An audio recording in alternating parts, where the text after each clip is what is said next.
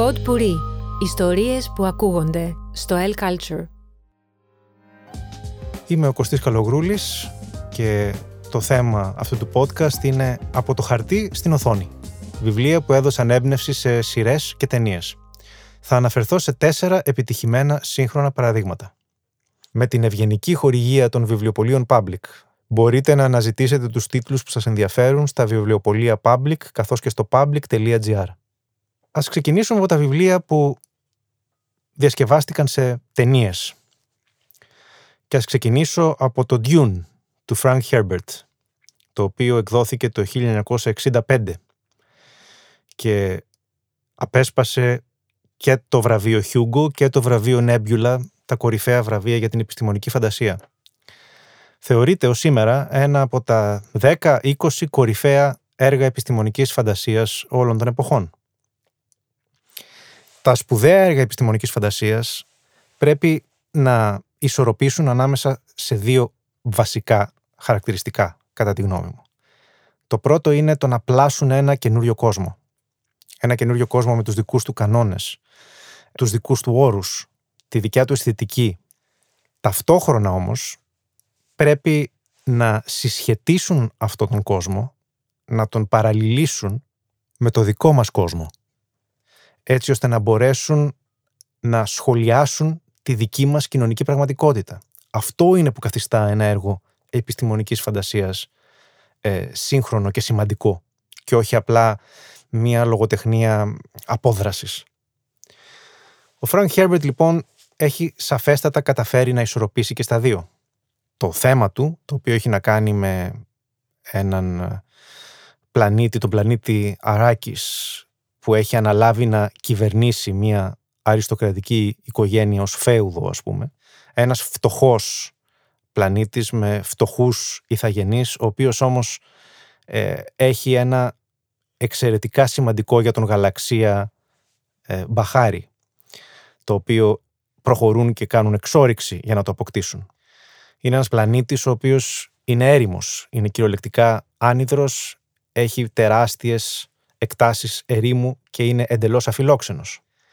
Έτσι λοιπόν ο Herbert καταφέρνει εξ αρχής να θίξει αρκετά από τα ζητήματα που τον απασχολούν. Οικολογία, η οποία άρχισε να αναπτύσσεται ιδιαίτερα ως μέλος της εναλλακτικής κουλτούρας της δεκαετίας του 60. Ακόμα πιο σημαντικό, η αναφορά του τόσο στην απεικιοκρατία των περασμένων ετών και αιώνων, όσο και στον σύγχρονο υπεριαλισμό. Μην ξεχνάμε άλλωστε ότι το έργο αυτό γράφτηκε με την πάνω κάτω έναρξη του πολέμου του Βιετνάμ και της ενασχόλησης των Ηνωμένων Πολιτειών στην Νοτιοανατολική Ασία. Είναι ένα βιβλίο βαθύτατα πολιτικό, γεμάτο από δολοπλοκίες και πολιτικές συνωμοσίες. Βλέπουμε λοιπόν πώς ο Herbert γράφει κάτι το οποίο είναι μεν εντελώς φαντασιακό φαινομενικά, αλλά μπορεί και το συσχετίζει με την κοινωνική πραγματικότητα της εποχής του. Το βιβλίο αυτό αποτέλεσε τεράστια έμπνευση για τον πόλεμο των άστρων, ιδιαίτερα για την πρώτη ταινία της σειράς του Πολέμου των Άστρων, αλλά θεωρείται και θεωρείται μέχρι τώρα καταραμένο ως προς την φιλμική του διασκευή. Ήδη από τα μέσα της δεκαετίας του 70 είχε ξεκινήσει μια τεράστια προσπάθεια από έναν χιλιανό σκηνοθέτη, τον Χοντορόφσκι, να το μεταφέρει στον κινηματογράφο και μάλιστα είχε συμφωνήσει να παίξει στην ταινία ο Νταλή, ο Μικ Τζάγκερ, ο Αλεντελόν, να γράψουν μέρος του soundtrack και Pink Floyd. Ήταν μια υπερφιλόδοξη προσπάθεια η οποία βεβαίως μέχρι τα τέλη της δεκαετίας του 70 είχε ήδη αποτύχει. Δέκα χρόνια αργότερα, το 1984 περίπου, ο David Lynch κατάφερε και μετέφερε το έργο στον κινηματογράφο. Όμως το τελικό μοντάζ, η τελική κόπια της ταινίας ήταν για αυτόν τόσο κακή που ήθελε μάλιστα να αποσυρθεί το όνομά του από τους τίτλους. Μπορεί η ταινία να μην ήταν τόσο κακή όσο ο ίδιος υπέθετε, πάντως σίγουρα δεν θεωρήθηκε ποτέ ως επιτυχημένη διασκευή αυτού του πολυσύνθετου, δύσκολου και χαόδους έργου. Μέχρι τις μέρες μας αυτό. Διότι ο Καναδός εξαιρετικά σημαντικός σύγχρονος σκηνοθέτης Denis Villeneuve επιχείρησε για άλλη μια φορά να μεταφέρει το έργο στο κινηματογράφο. Αυτή τη φορά απόλυτα επιτυχημένα, κατά κριτικούς και κοινό. Έκανε το πολύ απλό τέχνασμα του να χωρίσει το βιβλίο σε δύο ταινίες.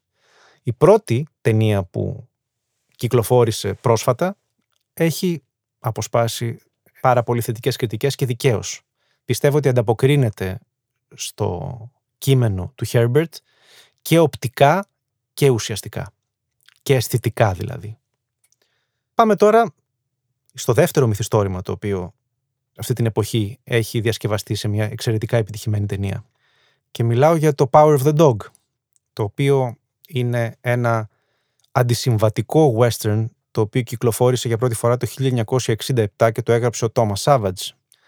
Το μυθιστόρημα πέρασε μάλλον απαρατήρητο τα πρώτα χρόνια και χρειάστηκε τουλάχιστον δύο δεκαετίες για να αποκτήσει και πάλι ένα cult status και να θεωρηθεί βεβαίως δικαίως ως ένα από τα κλασικά μυθιστορήματα του είδους. Είναι η ιστορία δύο εντελώς διαφορετικών αδερφών στη Μοντάνα του 1920 που δύο αδέρφια που ε, έχουν στην κατοχή τους ένα ράντσο.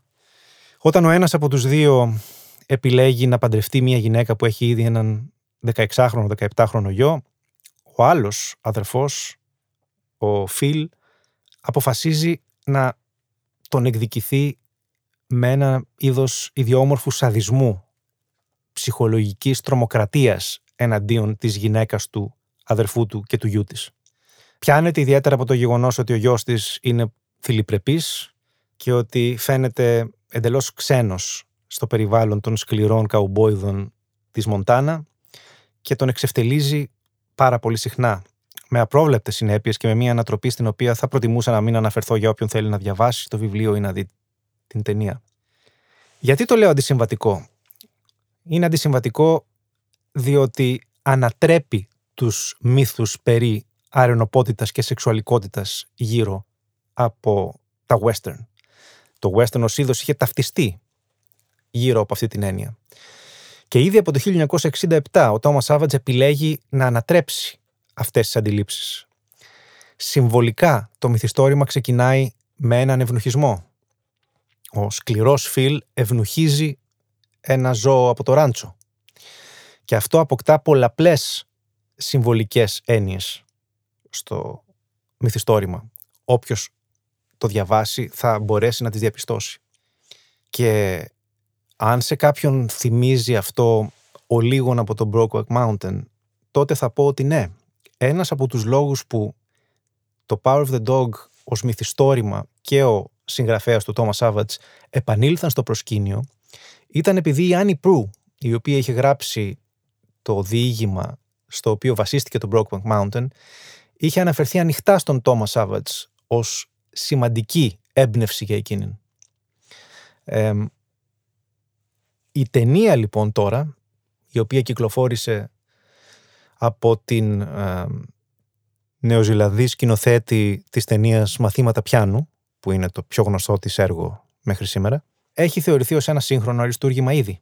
Συμπτωματικά μαζί με το Dune, είναι οι δύο ταινίες με τις περισσότερες υποψηφιότητες για τα φετινά Όσκαρ, για όποιον δίνει σημασία σε τέτοια πράγματα. Πάντως, ε, έχει ήδη αποσπάσει 7 χρυσές σφαίρες και η ερμηνεία όλων των πρωταγωνιστών, αλλά κυρίως του Benedict Cumberbatch, ο οποίος έχει τον ρόλο του σαδιστή Φιλ, ενός ιδιαίτερα περίπλοκου χαρακτήρα με έναν ε, συμπλεγματικό αλλά πολύ ενδιαφέροντα ψυχισμό. Η ερμηνεία του Cumberbatch λοιπόν θεωρείται εξαιρετική και είναι εξαιρετική στο είδος της. Τώρα, ας δούμε και δύο μυθιστορήματα τα οποία μεταφέρθηκαν πάρα πολύ επιτυχημένα στην μικρή οθόνη. Να ξεκινήσω από τον υπόγειο σιδηρόδρομο του Colson Whitehead. Το μυθιστόρημα που κυκλοφόρησε το 2016 και απέσπασε ταυτόχρονα και το βραβείο Pulitzer και το National Book Award στις ΗΠΑ.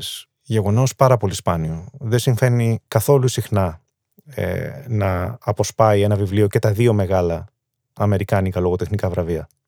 Όχι ότι βεβαίως κάποιος πρέπει να δώσει τόσο μεγάλη σημασία σε κάτι τέτοιο, αλλά από μόνο του είναι ενδεικτικό του ταλέντου του ε, Αφροαμερικανού Colson Whitehead. Τι είναι τώρα ο υπόγειος σιδηρόδρομος; Ο υπόγειος σιδηρόδρομος ω έννοια ε, το από ένα δίκτυο από κρυσφύγετα, μυστικά μονοπάτια, ανθρώπους που λειτουργούσαν υποστηρικτικά για όσους σκλάβους είχαν δραπετεύσει την περίοδο που ίσχυε ακόμα η δουλεία στις Ηνωμένες Πολιτείες, δηλαδή πριν από το 1861 και επιχειρούσαν έτσι να διαφύγουν προς τις βόρειες πολιτείες οι οποίες ήταν ελεύθερες, δεν είχαν το καθεστώς της δουλείας δηλαδή και στον Καναδά. Στο μυθιστόρημα τώρα, ο Whitehead αν και διατηρεί όλα τα στοιχεία του ομού ρεαλισμού της πραγματικότητας της εποχής, της πάρα πολύ σκληρής βίας και του σαδισμού με τον οποίο αντιμετωπίζονταν οι περισσότεροι ε, σκλάβοι, έχει προσδώσει και ένα στοιχείο φαντασίας. Έχει δηλαδή δημιουργήσει ένα αμάλγαμα μαγικού ρεαλισμού. Πώς το έχει κάνει αυτό; Έχει κάνει αυτόν τον υπόγειο σιδηρόδρομο κυριολεκτικό. Δηλαδή στο μυθιστόρημα ο υπόγειος σιδηρόδρομος αναφέρεται κανονικά σε ένα τρένο, υπόγειο τρένο, που έχει διάφορους σταθμούς καθοδόν προς τον βορρά. Ένα τέτοιο τρένο προφανώς ποτέ δεν υπήρξε υπόγειο τον 19ο αιώνα. Αλλά και πάλι ο White το χρησιμοποιεί αυτό ε, το έβριμα συμβολικά. Και ο White έχει προσδώσει συνειδητά στοιχεία που παραλληλίζουν την δουλεία με το ολοκαύτωμα. Με το ολοκαύτωμα των Εβραίων υπό τους Ναζί. Καλλιεργώντας πολλούς έτσι συσχετισμούς με την ναζιστική Γερμανία, την καταδίωξη και εξολόθρευση ανθρώπων, την συστηματική γενοκτονία δηλαδή, φιλετική και συστηματική γενοκτονία ε, τόσων ανθρώπων. Το βιβλίο έχει θεωρηθεί ένα σύγχρονο κλασικό και η σειρά τώρα, η μεταφορά του σε σειρά οκτώ επεισοδίων, αν δεν με απατάει η μνήμη μου, από το Amazon Prime, παρότι δύσκολη στο να τη δει κανείς, απαιτητική, σκληρή πάρα πολλές φορές, θεωρήθηκε και αυτή εξαιρετική στο είδος της. Απέσπασε τη χρυσή σφαίρα μήνυ σειράς για το 2021 και συγκαταλέγεται στις κορυφαίες σειρές της χρονιάς. Είναι ένα υποδειγματικό παράδειγμα μεταφοράς ενός μυθιστορήματος, ενός σύνθετου μυθιστορήματος σε σειρά επεισοδίων. Αντίστοιχα επιτυχημένο παράδειγμα είναι και το Made.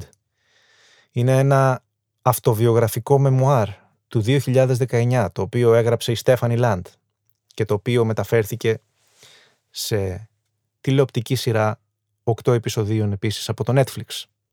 Το θέμα είναι μια νυφάλια και τολμηρή ματιά στο ζήτημα της φτώχειας, στον παράλογο λαβύρινθο της γραφειοκρατίας, την ομή πραγματικότητα για τους ανθρώπους που δεν έχουν δίχτυ ασφαλείας στις Ηνωμένες Πολιτείες και κατά προέκταση στον δυτικό κόσμο και τον τιτάνιο αγώνα που καλούνται να δώσουν. Ο πρωταγωνιστής είναι μια 25 κοπέλα η οποία έχει μια κόρη μόλις τριών, δύο-τριών ετών και η οποία είναι θύμα κακοποίησης από τον αλκοολικό σύντροφό της. Όχι μόνο αυτό, αλλά εκτός του ότι είναι εντελώς φτωχή, δεν έχει τίποτα στο λογαριασμό της, έχει και μια διπολική μητέρα. Μια χύπησα η οποία δεν μπορεί να αναλάβει ευθύνη για τίποτα. Τι μπορεί να κάνει ένας τέτοιος άνθρωπος στο σύγχρονο κόσμο, χωρίς δίκτυο υποστήριξης; Τι μπορεί να κάνει; Πάρα πολύ λίγα φαινομενικά. Μπαίνεις σε έναν φαύλο κύκλο, όπου το φίδι τρώει την ουρά του, τον κύκλο της γραφειοκρατίας. Πρέπει να αποδείξεις ότι δεν είσαι ελέφαντας, προκειμένου να πάρεις οποιοδήποτε βοήθημα. Και προκειμένου να έχεις δουλειά, χρειάζεσαι αυτό το βοήθημα από την πολιτεία. Προκειμένου να αποκτήσεις αυτό το βοήθημα από την πολιτεία, χρειάζεται να έχεις δουλειά. Εξού και το δίλημα.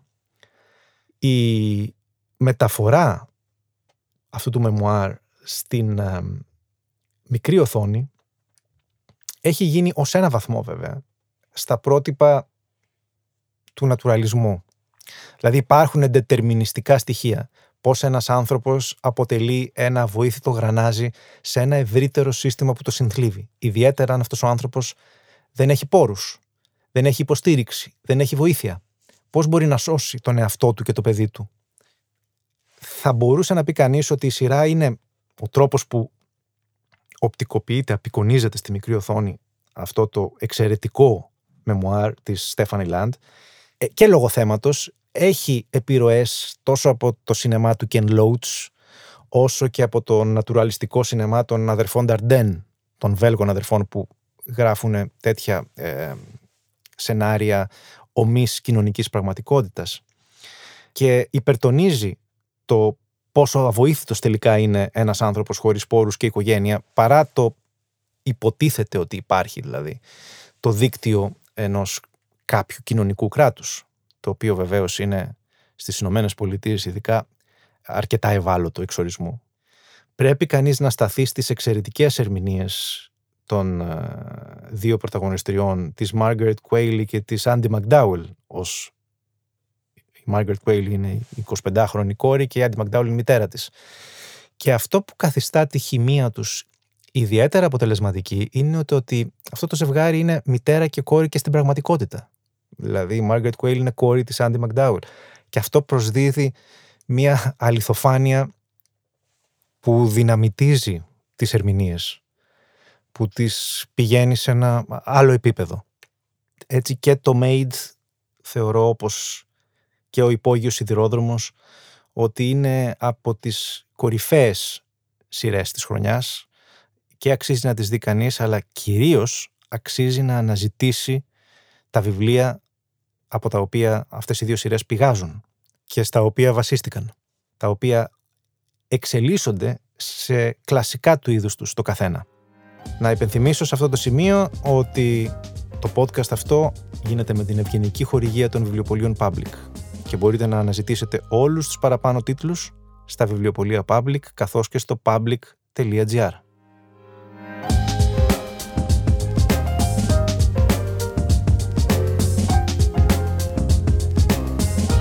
Pod Puri.